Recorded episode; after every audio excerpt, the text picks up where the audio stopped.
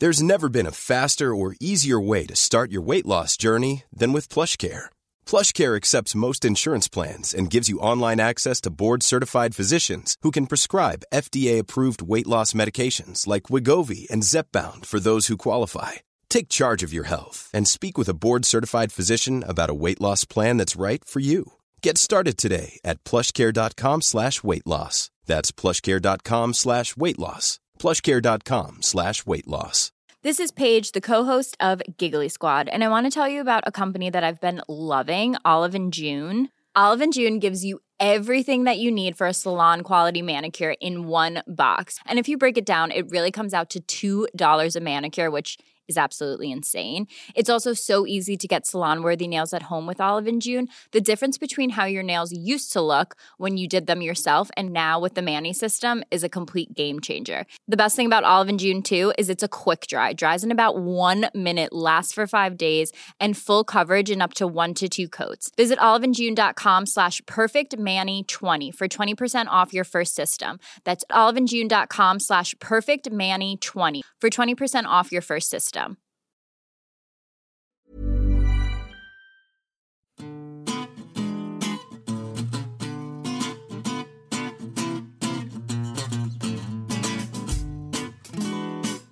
Hello, I'm Stephen, And I'm Helen. and on this week's New Statesman podcast, We report back from Labour Party conference. What was the mood like? What was discussed? What policies are in the offing? we discuss whether or not we thought Jeremy Corbyn's speech was a flop or fantastic. I think that those are the two options, basically. And finally, you ask us Is Labour right to wargame a run on the pound?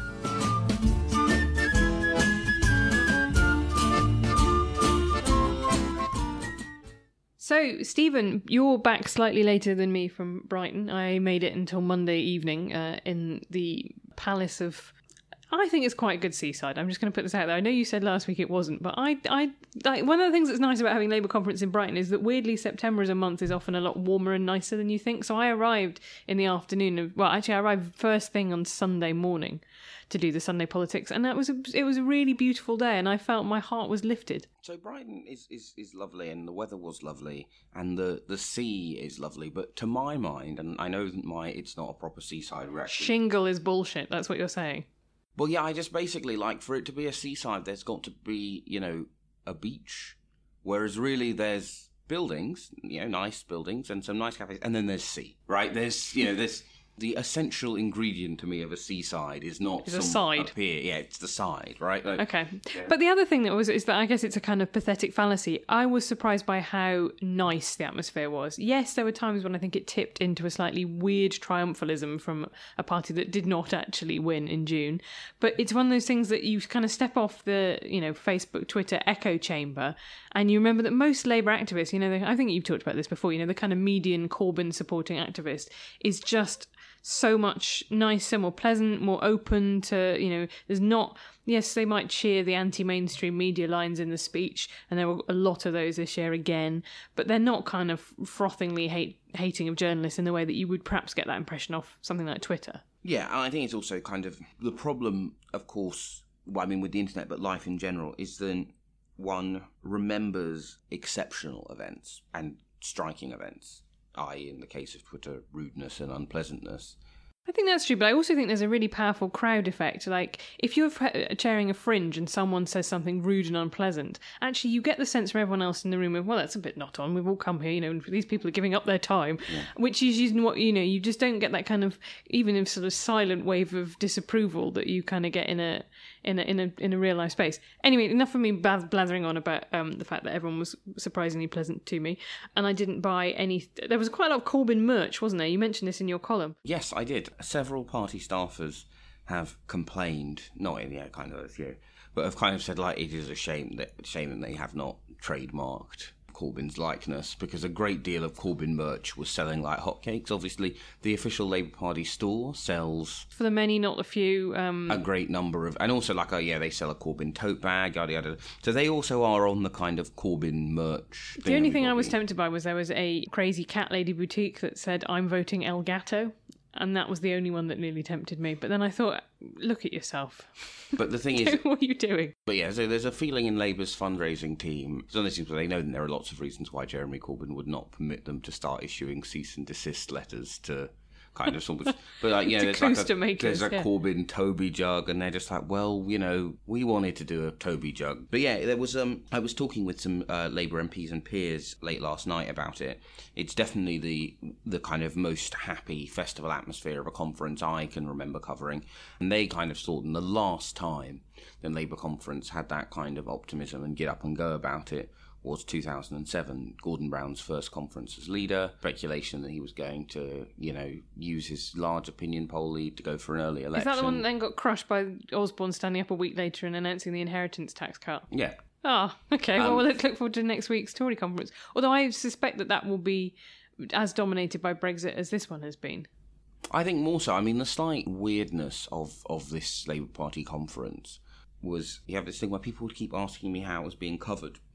Because obviously they're too busy to actually check it themselves. So um, they might have read my free morning email, uh, Morning Call, which you can subscribe to on the website. They might have been reading that, but they weren't. People say, oh, well, how is it being covered elsewhere? And I go, well, it's not really, to be honest. The, the main story is the disintegration of the Tory party. And I, I think that disintegration will be thrown into still sharper relief in their own conference because the dog that has not yet barked in terms of the Conservatives' pain over Brexit are Conservative Remainers, right?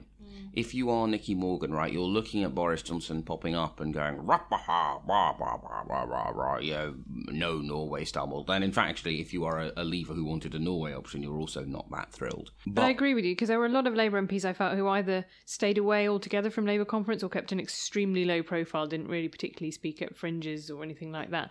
So actually, the number of people talking about, you know, the single market and things like that, and and, and expressing unhappiness with Labour's fudge was relatively low. But it's a bit more of a critical issue for for Tory Remainers. Yeah, I mean, also, I think in some ways the, the row over Labour's Brexit policy is a bit of a, a red herring. And going to be one of those, those occasions where I'm going to use the word leadership and Labour to mean two slightly different things. Because there's an, awful lot of focus on what the leadership's policy is. And obviously, their official policy is, is basically to have a deep breath and then have a slightly less hard Brexit than the Conservatives. And the Customs Union, in particular, is very important in terms of the options as far as the Irish border go.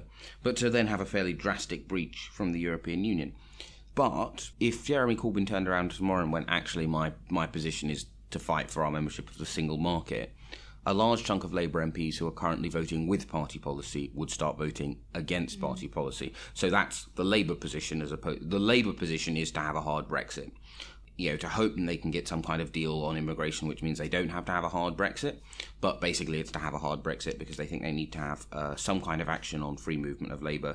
And even the people who are incredibly pro immigration, there is quite a, a large number of people who basically are like, look, but we clearly fought a referendum going, the economy will fall in if you restrict immigration. People went, well, we want to restrict immigration, therefore we can't go, well, no, the economy will fall in, so we're going to stay in the single market. For me, one of the really interesting things, and you've picked up on it in your kind of five th- things you've learned from conference, is the is the change in attitude of business. So I did the Federation of Small Businesses Fringe with John McDonnell, Shadow Chancellor, and it was striking how much of a rapport there was between him and Martin McTaggart, the elected head of that organisation. You know, they they've had lots of conversations, quite obviously, and actually he was up on the details of things about productivity and the problems we have there about you know 5G coverage about Uh, super fast broadband all that kind of stuff that actually is incredibly dull to most people but in terms of businesses asks. And actually we were talking about you know the corporation tax whether or not there would be an exemption for small businesses or whether, from the rise from in corporation tax from 19% to 26% or whether or not that would be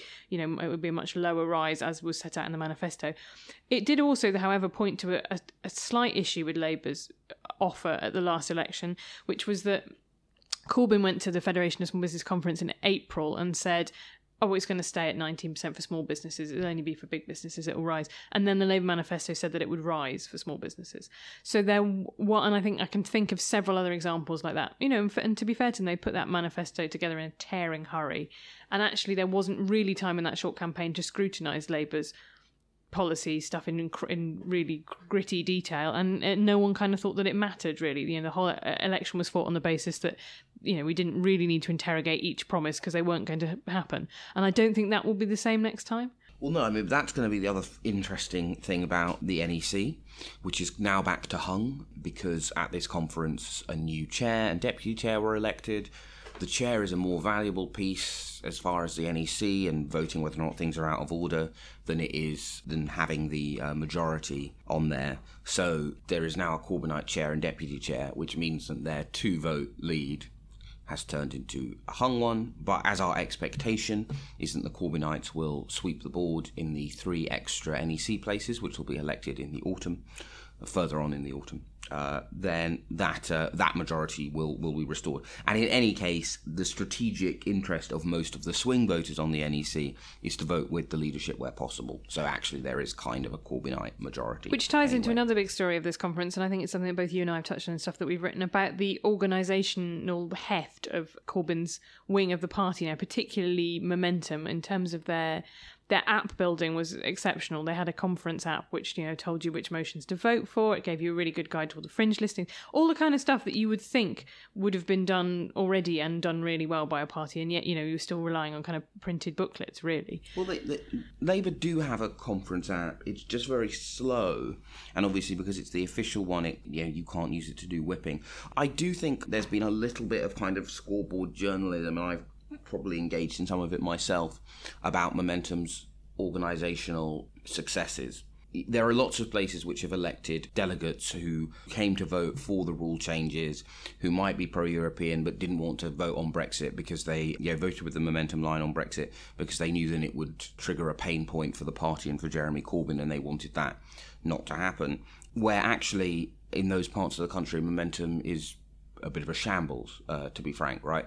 There are large parts of it where, because it kind of has semi by accident developed a kind of quasi parallel structure with the rest of the Labour Party. So you have like yeah, but I think what they did with that Brexit so, vote is that they made it look like that to having not having that vote was the was the Corbyn loyalist thing to do. They got that message out very successfully, and that's what you're talking about, which is what affected other people who then thought we think the next election is going to be four year, four or five years away. So why we why would we have this pointless discussion that's only going to expose our divisions? Yeah, but my my point is is the momentum centrally is very well organised, but in an odd way, the only reason why it mattered that they had got out what the Corbyn loyalists thing was is they had already done an, an, a very good job at winning delegate elections where actually although the, the center of momentum is well organized the periphery is not.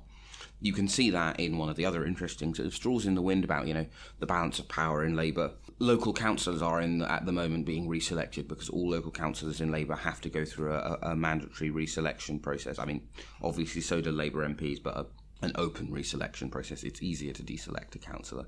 And actually, very few of them have been, including councillors who are in places where, because of their budget cuts, they have been having to do fairly right wing things anyway, although there are some places where we expect there will be a large chunk of deselections, Haringey uh, being one.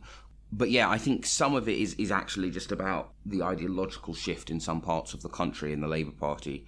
Though obviously the fact that their app is very good, that they do have far and away, I'd say, the most impressive set of staff, the best messaging of uh, any faction at the moment. But yeah. I'm... And a huge amount of energy and a huge amount of just digital skills in terms of that they've got, you know, young, interested people who are running on enthusiasm. And, and I think, you know, that's that was I, so I went down to them a couple of different of the momentum spaces, and you know it was it was really impressive to see what they had going on. And I uh, I've written this week that I sort of wonder if some of the bits about the meme wall and the kind of clay pots and all that kind of stuff and the acid Corbynism session is I almost wonder if it's almost deliberate in a way that they kind of quite like to feel that they're luring journalists into a sort of trap to write about them in that way because the two ways that they could be presented are either as kind of oh look at these crazy young people and their you know and their memes or it could be look at this sinister hard left faction that's like all its data is owned and controlled by one guy and it's trying to take over the party.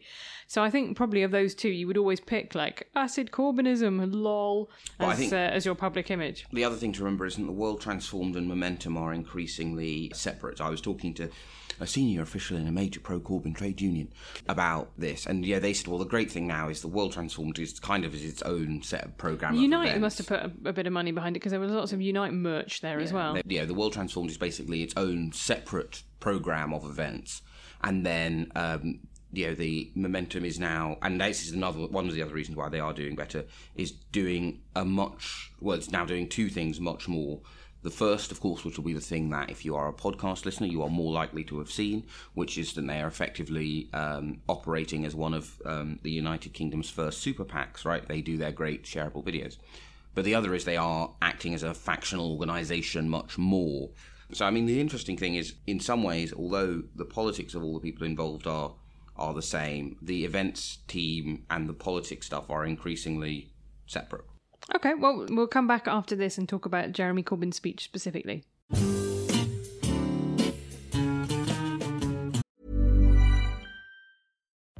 Life is full of what ifs. Some awesome, like what if AI could fold your laundry? And some, well, less awesome, like what if you have unexpected medical costs? United Healthcare can help get you covered with Health Protector Guard fixed indemnity insurance plans they supplement your primary plan to help you manage out of pocket costs. No deductibles, no enrollment periods, and especially no more what ifs. Visit uh1.com to find the Health Protector Guard plan for you.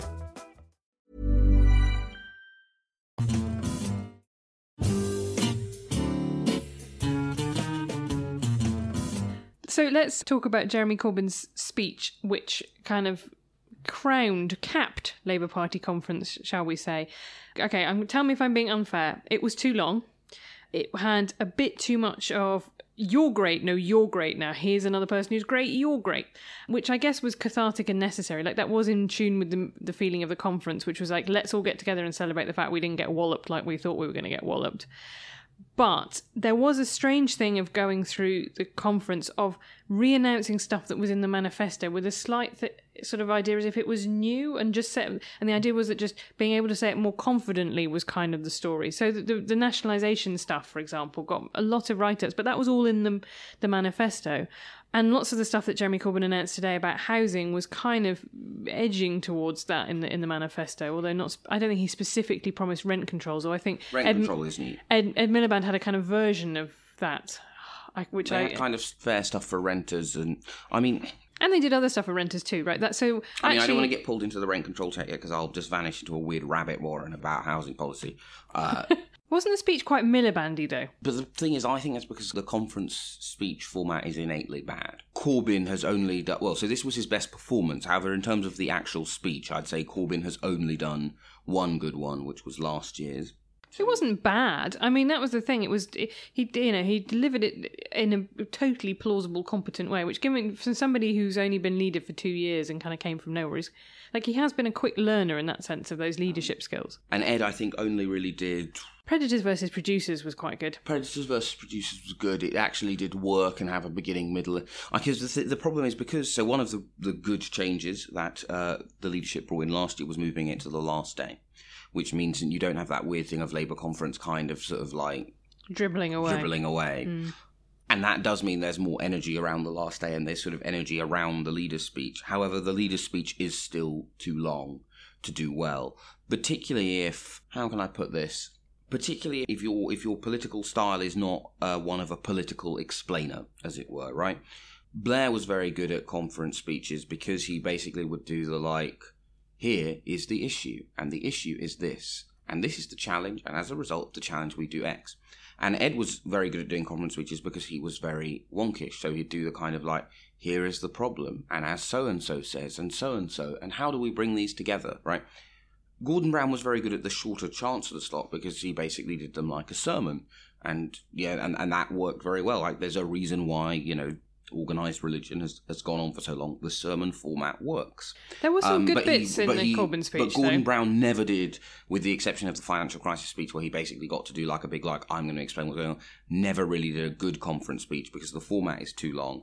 The, but the um, best parts of the Corbyn speech were the bit about extractive capitalism and the bit about Grenfell and Grenfell kind of standing as a monument to a broken society. And I thought he he framed that, which is his you know his and John McDonnell's premise about what they want to do with the Labour Party, quite well, right? Which is that they just they don't want to just nibble around the edges of capitalism. They want to fundamentally involve the state more in people's lives in, in, because they think that that will mean that you know that actually that will they think that will mean greater control for people and greater democratic accountability. So having a state-run water company, for example, means that you know who to complain to when something goes wrong, and actually it's maximizing value for customers rather than for shareholders. And I thought he did quite a good job of explaining that stuff, like why his statist vision is, as he sees it, kind of populist and giving power back to ordinary people. Yeah, I mean, I think like I said, all of those caveats I just had aside, in, in terms of for a genre of speech, I don't think it can can, can actually ever really work. Or at least doesn't work unless you have two very specific styles of giving a speech. I think it didn't work as well as it is possible for it not to work. Hmm. I don't think it didn't work as as I whereas last year's I think actually worked, but it's hard to do that again. I think the interesting thing in terms of the policy stuff, so the rent control stuff is new. I haven't looked again at the detail yet. Um, well, I'm a bit worried about the rent control stuff because Shelter, I think, are a, a bit queasy on it, and actually, lots of left wing economists are a bit about it. And also that his talk about gentrification I find quite worrying because he was talking about saying we want communities to have to approve new developments. Well, I kind of see the point of that as a as a policy lever because the obvious example is somewhere like the Heygate estate in Elephant Castle, essentially, where people got chucked out with the promise that this new development was going to bring all this great stuff to them. And whatever going to say, Section 120, all the stuff about the requirement for new affordable housing gets whittled away and whittled away. And actually, what you end up happening is a lot of people get evicted from their homes in long established communities and basically a kind of load of yuppies move in. So I kind of see the premise of that and I do agree with him with that. But one of the massive problems that we have with housing in this country is essentially the fact the veto that people already have through the planning system and the fact that nebulously 200,000 people need a house is up against the fact that 50 people who already have a house can and you know fight every step of the way to stop more housing being built next to them. So i'm i'm concerned about that as a as a policy challenge. Yeah i mean the the odd thing about it is it is oddly similar to the adam smith institute's proposals for planning reform where you can both you can see what they're both doing is you tackle tackling the same problem right which is basically the average british person wants to live in a townhouse right they're happy not to live in all of a townhouse, but they want to live in a six like story, a mansion block, a right? They don't want to live in a high rise. Yeah, they don't want to live in a flat. Kind of quasi uh, Georgian style townhouse. Now, the brilliant thing is because our housing density is so low, you can actually achieve this aspiration for, for most people and have a mixture of social and rented housing and etc. etc. and fix the housing market that way as a building solution. The problem that both the ASI and Corbyn are, have grappled with, and they both come to a weirdly similar solution, is this problem of the local veto. Now, weirdly, both of them seem to go like, well, we'll give people a vote, but we'll give them some guarantees, and then magic will happen, and these things will be passed. My concern practically with the Corbyn policy is it won't work the way that he thinks it will. That actually, mostly in places where where the uh, assurances have not been met about, oh, you will be able to move back in. Oh, I know when I said you will be able to move back into something else in the same area. By something else similar, I meant something completely different. And by in the Kent. same area, I meant Kent. Yeah. And and basically, my instinct is I, I can't think of an example of any of the abuses of the current system where I don't think the assurances given before would have been enough for people not to vote uh, on it, unless your opinion, and I can see how some people would say this about both the ASI and Corbyn schemes, is that actually if you give people a vote, uh, they are just not going to. I, I, mean, housing is one of the things where I just do sort of go for the like full on status thing, and actually the only way to guarantee that people who already live somewhere will not lose out is for the government to quite literally force, you know, something with the exact same dimensions, etc., etc and to, if not build it directly themselves, at least I just think you have to have a level of compulsion. Yeah, that's the, the trouble. Is I think that direct building is really, but it's phenomenally expensive. You can see why they don't want to do it. But what you've ended up with, and he mentioned this, which is an Ed Miliband theme, is land banking and developers sitting on on properties, hoping to sort of speculate on the on the values going up. But also about the systematic abuse of Section 120 and about the idea that actually you know, you kind of no one ever offers to build more social housing because a, a, project ended up being more profitable than they thought. Instead, they'll keep coming back and back saying, "Oh, it's can we just have a few slightly fewer affordable homes in this development?" And then all of a sudden, you've got and and actually, afford like I was looking at affordable homes in Islington when we were up in our old office. It was by the old site of the old post office there, and actually, what an affordable rent because it's a percentage of market rent. If the market rent's loopily high, then the affordable rent is loopily high. It's not the same as a social housing rent, which is actually genuinely affordable affordable. To go down the, the rabbit warren of, of rent control, basically every economist thinks that rent control doesn't work. However, the thing about the speech and the word rent control is it can mean a great deal of things, right? So it, for example, can mean we're actually going to change tenant. So we're going to do some of the things that Will Tanner, former aide to Theresa May, suggested doing in his his debut I column, where you basically just tilt the because our, our whole rental market is based on the idea that most of the people who rent are students and 20 and 21 year old professionals who leave anyway. So you need to give the landlord a great deal of regulatory protection because actually the, the person they're renting on is going to leave anyway. And but the thing is if you want to sell that electorally it you there's a whole package of things you could do that which if i were advising a political leader i would say let's just call this rent control. Mm then there's your actual like it may not rise below X percent, it must do Y, which we know has perverse outcomes and does not work the way that I've seen friends. Yeah, the way that you you would think it does. However, yeah, as I, as I've said, because it's not entirely clear from the speech, and I haven't looked at the policy yet whether or not he is actually proposing actual rent control, or a bit like the PFI speech where they kind of went, "Yeah, we'll take them all back." But actually, what they meant was we We'll will look through review and them work all, out which yeah. ones have got punitive break clauses and which ones don't. Yeah, I thought it was an interesting speech from the point of view of its confidence. He did a bit in the middle, like he always does the Trumpy bit in the middle where he says how beastly the MSM are. Uh, but it was luckily it was in the middle rather than at the end when he was doing stump speeches in his second leadership campaign. It always came at the beginning because it was the thing that fired up the audience. And I guess now it's a sign that he's got a lot of other applause lines that he so he doesn't necessarily need to do the kind of two minute hate about the pundits quite as much. And so I that's that. Yeah, that was an interesting reflection too. I always get a bit about the Trump comparison because the thing is, right, is although there are lots of things with which I disagree about the present Labour leadership, and there are lots of legitimate criticisms to be made of it, ultimately the US media is not biased against the Republican Party. Whereas the British media kind of is biased against the Labour Party. The US left. media is definitely biased against Trump, but I would just say kind of correctly so because it just says that all of his policies are awful, his opinions are terrible, and he can't Um, ach- achieve any of them. But I think the mechanism of them works exactly the same way, which is about an anti elitist message, which is another theme that went all the way through the speech is anti elitism. And actually, the media are kind of always portrayed as being part of that elite. So I think mechanistically, it does a us versus them thing that people is very energizing. Yeah, But- I mean, I wouldn't do it because I think, as we are now demonstrating, journalists love to talk about themselves. Yeah. Every second a journalist is talking about themselves, they're not talking about your policy issues, which is where you actually move votes, etc., etc. But yeah, it's just me. And now a section we like to call You ask us. And this week you've asked us about the war games that Labour is doing, about uh, which were reported as kind of John McDonnell prepares for Labour run on the pound. And I have to say, luckily, I was too busy to get involved in a beef war. But I did find watching Tory MPs saying like, ha ha ha ha, ha, ha Labour are having to prepare for what happens if they tank the pound. And I wanted to go, do you know what has genuinely actually tanked the pound? Brexit. So wind your neck in. But were they right to talk about that, Stephen?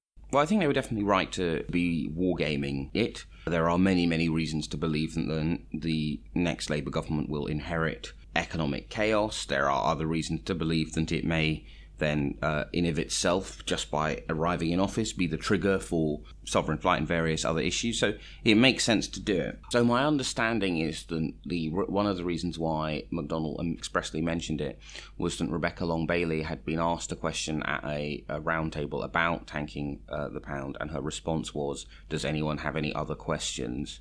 Obviously, they didn't have any other questions because they were like, "Well, now you've con- said conceded you don't have an answer."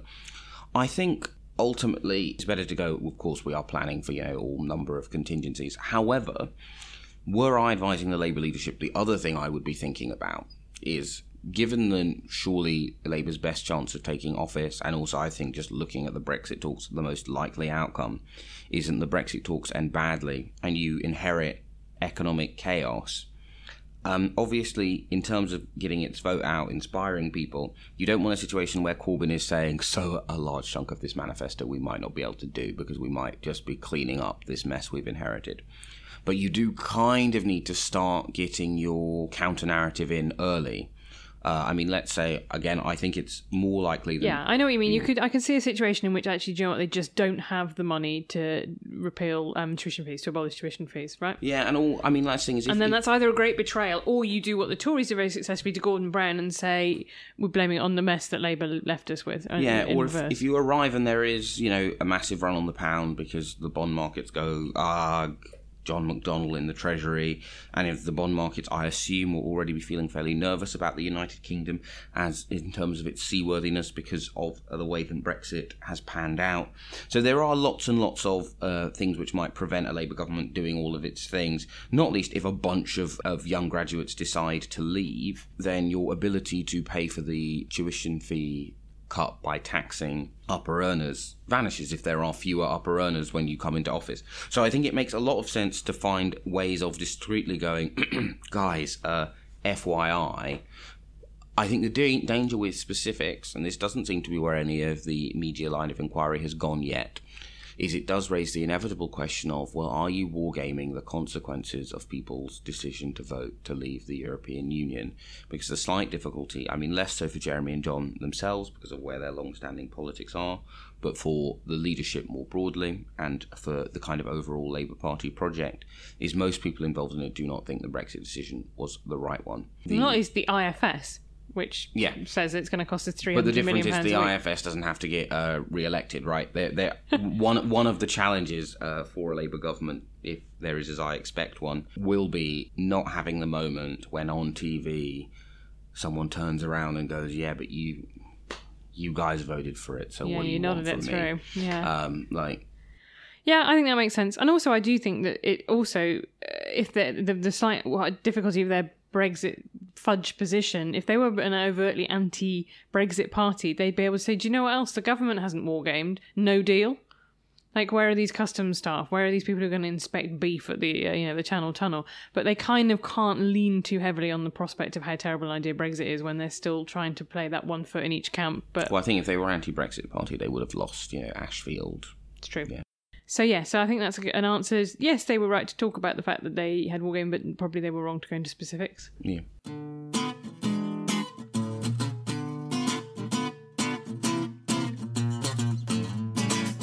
You've been listening to the New Statesman podcast with me, Stephen Bush, and my colleague Helen Lewis. Our music is Devil by the Devil and is licensed by Creative Commons.